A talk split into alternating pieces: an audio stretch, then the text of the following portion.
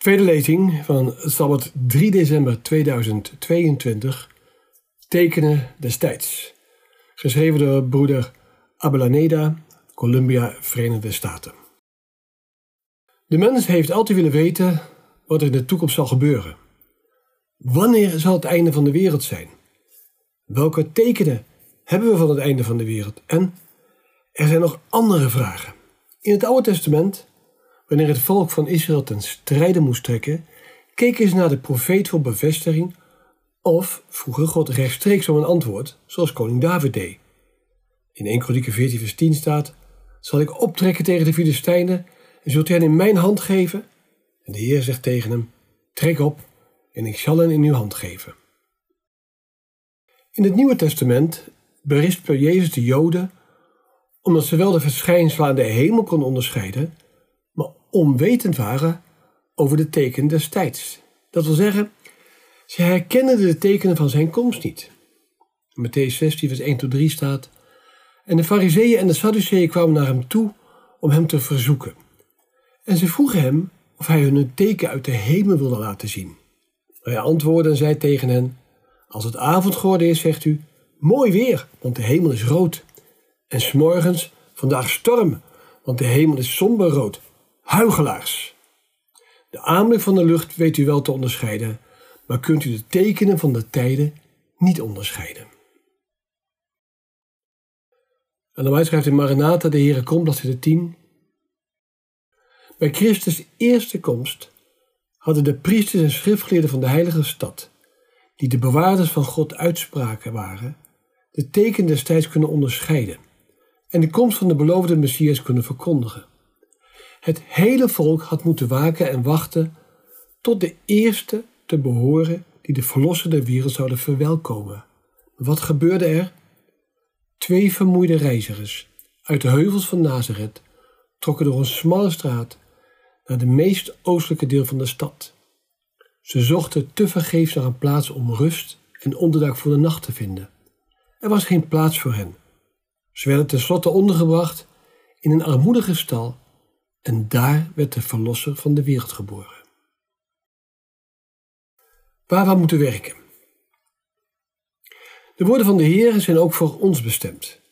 Ze laten zien dat het heel belangrijk is om de teken des tijds te kennen. Jezus benadrukte dat. Net zoals het tekenen aan de hemel zijn, wij de tekenen des tijds, de profetische tekenen en de huidige gebeurtenissen moeten kennen. Zo kunnen we herkennen waar we zijn en waar we naartoe gaan, zodat we de weg niet kwijtraken. Ik las een verhaal over een jonge man, de jonge Albert Einstein, die met de trein reisde. Hij was helemaal geconcentreerd op wat hij aan het lezen was, toen de conducteur door het gangpad kwam en hem om zijn kaartje vroeg. De man zocht zenuwachtig in zijn zakken, maar kon het kaartje niet vinden. Uiteindelijk zei de conducteur tegen hem: Meneer, Maakt u zich geen zorgen. Als u het vindt, kunt u het opsturen. Ik ben er zeker van dat u het heeft. Totaal ondaan, antwoordde de jongeman. Het kaartje is niet het probleem, maar ik weet niet waar ik heen ga. Ik weet niet waar ik heen ga. De arme man was zijn bestemming vergeten. Hetzelfde kan ons overkomen. Het is mogelijk dat we zo op het heden gericht zijn dat we vergeten waar we naartoe gaan. We vergeten de profetieën, zelfs als we om ons heen in vervulling gaan. De profetieën die ons vertellen over zijn spoedige komst. In de grote strijdbladzijde 450 staat: Satan beraamt ontelbare plannen om onze geest bezig te houden, omdat hij niet wil dat we ons zouden bezighouden met het werk waarmee we het meest vertrouwd zouden moeten zijn. Hebben wij ons bijvoorbeeld ooit afgevraagd wat al die schietpartijen betekenen die plaatsvinden? Hoe is het mogelijk dat iemand een geweer pakt en naar een school of een winkelcentrum gaat en zonder pardon begint te schieten en het leven van onschuldige mensen wegneemt? Een ander punt van zorg vandaag is de enorme economische crisis die de wereld doormaakt. Het volgende bericht verscheen in een internationale krant. De inflatie schiet omhoog naar 7% in de Verenigde Staten. En de prijzen zijn gestegen tot het hoogste niveau van de laatste vier decennia. Met de huidige crisis, veroorzaakt door de oorlog, weten we niet hoe hoog de inflatie in de wereld zal oplopen. Dit is de realiteit in 2022. En het is niet alleen een probleem voor de Verenigde Staten, maar voor de hele wereld. Ziektes. Lucas 21, vers 11 staat. En er zullen grote aardbevingen zijn op verschillende plaatsen, hongersnoden en besmettelijke ziekten. Er zullen ook verschrikkelijke dingen en grote tekenen vanuit de hemel plaatsvinden. De ziektes die tegenwoordig alomtegenwoordig zijn, hebben bij de medische wetenschap weinig remedies gevonden. Duizenden en miljoenen mensen sterven zonder verzegeld te zijn voor de hemel. De coronaviruspandemie heeft niet alleen de wereld in vele opzichten veranderd, maar heeft ook vele doden veroorzaakt. Dit is hoe Satan werkt. De Geestelijke profetie zegt in de grote strijd, bladzijde 544, bladzijde 545. Satan gebruikt ook de natuurelementen om zijn oogst van onvoorbereide zielen binnen te halen. Hij heeft de geheimen van de laboratoria van de natuur bestudeerd en gebruikt al zijn krachten om de elementen te beheersen, voor zover God dat toelaat. Hoe vlug waren runderen, schapen, knechten, huizen en kinderen weggevaagd toen het hem werd toegestaan Job te kwellen. De ene ramp volgde onmiddellijk op de andere. God beschermt zijn de schepselen en bouwt een muur rondom hen om ze te beveiligen tegen de macht van de verdelger. Terwijl hij zich voordoet als de grote heelmeester van de mensheid, die alle ziekte kan genezen, zal hij ziekte en rampen veroorzaken, waardoor dichtbevolkte steden worden verwoest en een troosteloze aanblik bieden. Hij is er nu mee bezig. Satan oefent zijn macht uit door ongelukken en rampen te land en ter zee, door geweldige branden, door ontzettende tornado's en zware hagelstormen, door stormen, overstromingen, cyclonen, vloedgolven en aardbevingen op vele plaatsen en in vele vormen. Hij vernietigt de te staande gewassen, waardoor er hongersnood en ellende komt. Hij verontreinigt de lucht met dodelijke stoffen en duizenden komen om door deze verpesting. Deze rampen zullen in de toekomst steeds vaker voorkomen en steeds noodlottiger worden. Weinigen begrijpen de tekenen. Al deze tekenen destijds laten zien in welk moment van de geschiedenis we leven. Want Satan is nu op alle mogelijke manieren bezig. Heeft u zich wel eens afgevraagd welke geraffineerde communicatiemiddelen er ontwikkeld zijn, terwijl er helaas een gebrek aan communicatie is tussen man en vrouw, ouders en kinderen? Hoe is het mogelijk dat de vele communicatiesystemen en apparaten in de wereld de communicatie uit het gezin hebben gestolen? Ziet u dit als een probleem dat duizenden huizen verwoest? Een van Satans voornaamste doelwitten is het gezin. Daarom zien we binnen zijn destructieve arsenaal zulke aanvallen zich die richten in die richting vermenigvuldigen. Hij heeft het huwelijk, zoals God het in Ede heeft ingesteld, zozeer verdraaid dat regeringen wettelijk de verschillende soorten huwelijken toestaan en bevorderen. Hetzelfde gebeurt met de legalisatie van abortus in vele landen. Telkens wanneer zulke zaken oprukken, is het alsof een steeds erger wordende terminale kanker gezinnen en de samenleving aan het vernietigen is. Regeringen beschouwen zulke dingen als een positieve vooruitgang voor de mens. Wat de schrift zegt in Jezaja 5 vers 20. Wee hun die het kwade goed noemen en het goede kwaad. Die duisternis voorstellen als licht en licht als duisternis. Die bitter voorstellen als zoet en zoet als bitter. En White schrijft in de Schatkamer der Getuigenissen, deel 3, bladzijde 58. Geliefde broeders, zusters en vrienden, ik geloof dat wij zorgvuldig en biddend de tekenen moeten bestuderen die voor onze tijd zijn. Anders kan ons overkomen wat het volk Israël in de tijd van Jezus overkwam. O, hoe weinigen kennen de tijd van een bezoeking. Hoe weinigen zelfs onder hen, die beweren de tegenwoordige waarheid te geloven, begrijpen de tekenen des tijds, of wat wij voor het einde zullen meemaken. Wij staan voor onder goddelijke verdraagzaamheid, maar hoe lang zullen de engelen van God de winden nog tegenhouden opdat ze niet waaien. En verder staat in deel 1 van de Schatkamer der Getuigenissen, bladzijde 88. Gods volk moet de waarschuwingen aannemen en de tekenen destijds onderscheiden. De tekenen van de komst van Christus zijn te duidelijk om eraan te twijfelen en met het oog op deze dingen moet ieder die de waarheid beleidt een levende prediker zijn. God roept allen op, zowel predikers als mensen, om wakker te worden. De hele hemel is in vuur en vlam. De taferelen van de wereldgeschiedenis sluiten zich snel.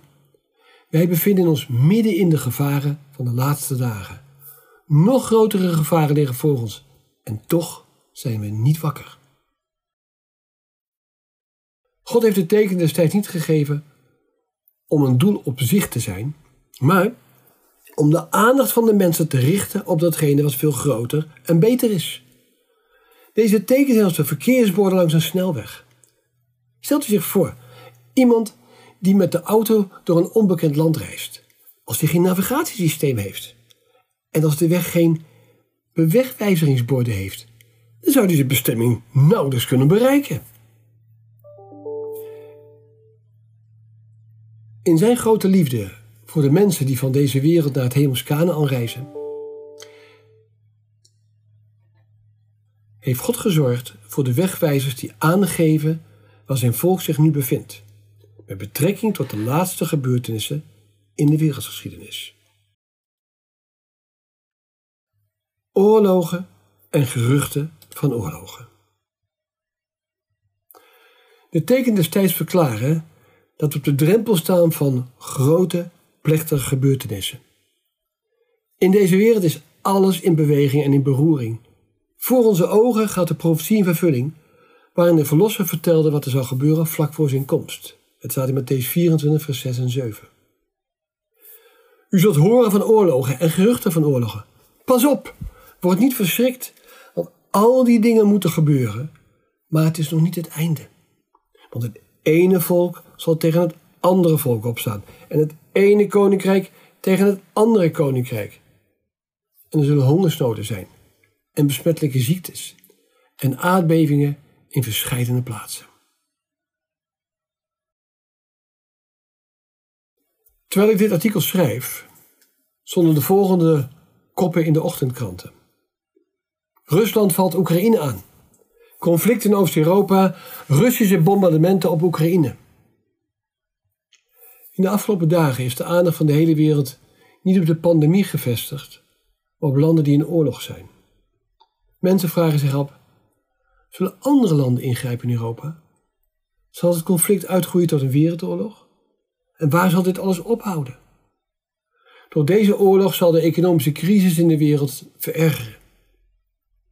Niemand weet hoeveel de mensheid kan verdragen nu duizenden mensen sterven en miljoenen anderen naar andere landen vluchten op zoek naar een veilige plaats. Broeders en zusters, er is iets dat ik op dit moment wil vermelden. Net zoals de pandemie vooral in de politieke wereld grote veranderingen teweegbracht, die waarschijnlijk nooit meer ongedaan zullen worden gemaakt, zo zal deze oorlog ook de hele wereld veranderingen teweegbrengen, die iedereen op tal van verschillende manieren zal beïnvloeden. De mensen zullen ook door honger, angst en kwelling lijden, zoals de Heilige Schrift zegt. In Lucas 21, vers 26. En het hart van de mensen zal bezwijken van vrees en verwachting van de dingen die de wereld zullen overkomen. Dat is juist, lieve broeders en zusters. De profetieën worden vervuld in elke richting waarin we kijken. De geest profetie zegt ons in Schatkamer deel 2, bladzijde 389. We staan op de drempel van grote en plechtige gebeurtenissen. Profetieën gaan in vervulling. Vreemde, bewogen geschiedenis wordt opgetekend in de boeken des hemels. Alles in onze wereld is in beroering. Er zijn oorlogen en geruchten van oorlogen. De landen zijn boos. En de tijden van de dood is gekomen, dat ze geoordeeld zullen worden. De gebeurtenissen veranderen ten einde de dag van God te brengen, die zeer is verhaast. Slechts een moment van tijd brengt als het ware, blijft als het ware nog over. Maar terwijl reeds volk tegen volk opstaat en koninkrijk tegen koninkrijk, is er nu nog geen algemeen treffen. De vier windstreken worden nog vastgehouden, totdat de dienstknechten van God in hun voorhoofd verzegeld zullen zijn. Dan zullen de machten der aarde hun krachten bundelen voor de laatste grote strijd. En in het boekje De Maranatha, de Heer komt, bladzijde 220. De grote strijd nadert haar einde. Ieder bericht over rampen te land, ter zee, is een getuigenis van het feit dat het einde van alle dingen nabij is. Dit is ook te zien aan de oorlogen en de geruchten van oorlogen. De Heere komt. We horen de voetstappen van een naderende God. En dat de getuigenissen, schatkamer van de, de getuigenissen, deel 3, bladzijde 288. De rampen te land en ter zee. De onrust in de maatschappij. De signalen van oorlog zijn veelbetekenend. Zij voorspellen naderende gebeurtenissen van de grootste omvang. De instanties van het kwaad bundelen hun krachten en consolideren zich. Zij versterken zich voor de laatste grote crisis. Grote veranderingen zullen spoedig plaatsvinden in onze wereld en de laatste bewegingen zullen snel zijn. Een oproep aan de gemeente. We zouden een hele lijst kunnen geven van gebeurtenissen die in de wereld gebeuren, die de profetie vervullen en de tekenen zijn van de eindtijd. Maar op dit moment, nu we op het punt staan weer een jaar af te sluiten, wil ik de aandacht van mijn broeders en zusters over de hele wereld vragen voor de woorden van de Heer Jezus in Lucas 21, vers 28. Wanneer deze dingen beginnen te geschieden, kijk dan omhoog. Hef uw hoofd op, omdat uw verlossing nabij is. De vraag is, wat dienen wij als volk te doen? Wat is onze taak als gemeente in deze laatste tijd? Het is waar dat het einde niet noodzakelijkerwijs onmiddellijk zal komen, of in een paar dagen of weken. Maar we moeten begrijpen dat de tekenen voor onze ogen in vervulling gaan. Geliefde, we kunnen niet onverschillig zijn wanneer we zien dat we hebben wat de wereld nodig heeft. En we hebben wat onze verwanten, buren en vrienden missen in deze tijd van benauwdheid. We kunnen ons niet meer aan de zaken van de wereld wijden dan aan de zaken van het Koninkrijk van God. De Heer heeft ons een zeer belangrijke verantwoordelijkheid gegeven die niemand anders voor ons kan vervullen. De tekenen destijds vertellen ons dat Christus voor de deur staat. En dat betekent ook dat er nog veel moeilijkere tijden in het verschiet leven. In de schatkamer der getuigenissen deel 3 bladzijde 288 staat. De tekenen destijds vertellen ons dat Christus voor de deur staat. En dat betekent ook dat er nog veel moeilijkere tijden in het verschiet liggen. We leven in de tijd van het einde. De snel vervullende tekenen des tijds verkondigen dat de komst van Christus nabij is. De dagen waarin we leven zijn plechtig en belangrijk. De geest van God wordt langzaam maar zeker van deze aarde teruggetrokken. Plagen en oordelen vallen eens over de verachters van de genade van God. God nodigt iedereen, zowel ambtsdragers als leken, uit om wakker te worden. De hele hemel wordt door elkaar geschud. De tafereelen van de wereldgeschiedenis naderen snel het einde. Uit Schatkam der Getuigenis, deel 1, bladzijde 90 en 91 staat. Wat zal ik zeggen? Om het overgebleven volk van God wakker te schudden. Mij werd getoond dat de vreselijke tafereelen voor ons liggen. Satan en zijn engelen brengen al hun krachten tegen Gods volk in stelling. Hij weet dat als zij nog een weinig langer slapen, hij zeker van hen is, want hun ondergang is zeker.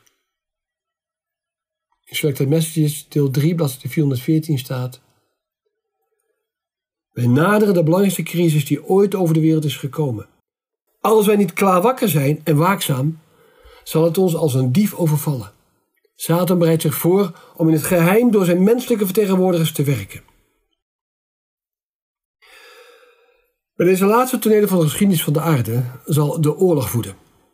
Er zullen epidemieën, plagen en hongersnoden zijn. De diepe wateren zullen over hun gestelde grenzen stromen. Eigendom en leven zullen door vuur en watervloeden vernietigd worden.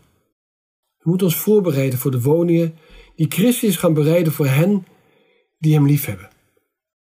En er is rust na de strijd op deze aarde. Dat staat in Maranatha, de Heere komt, bladzijde 174. Toen de schriftgeleerden en fariseeën de tekenen eisten, voordat zij in hem zouden geloven, zei Jezus hun dat het enige teken dat hun gegeven zou worden het teken van Jona was. Maar de Heer heeft ons zo lief gehad, dat hij ons veel meer dan één teken heeft gegeven, opdat we hem zouden geloven. Laat het belang inzien van de tijd waarin we leven. Op Openbaring 22, vers 12 en 20 zegt Jezus. En zie, ik kom spoedig, zei Jezus. En hij die van deze dingen getuigt zegt, ja, ik kom spoedig. Amen. Ja, kom, Heer Jezus. God helpen ons om te zeggen zoals Johannes. Ja, kom, Heer Jezus. Amen. Nog een citaat uit Selected Messages, deel 3, bladzijde 414. We naderen de belangrijkste crisis die ooit over de wereld is gekomen. Als we niet klaar wakker zijn en waakzaam, zal het ons als een dief overvallen. Satan bereidt zich voor om in het geheim door zijn menselijke vertegenwoordigers te werken.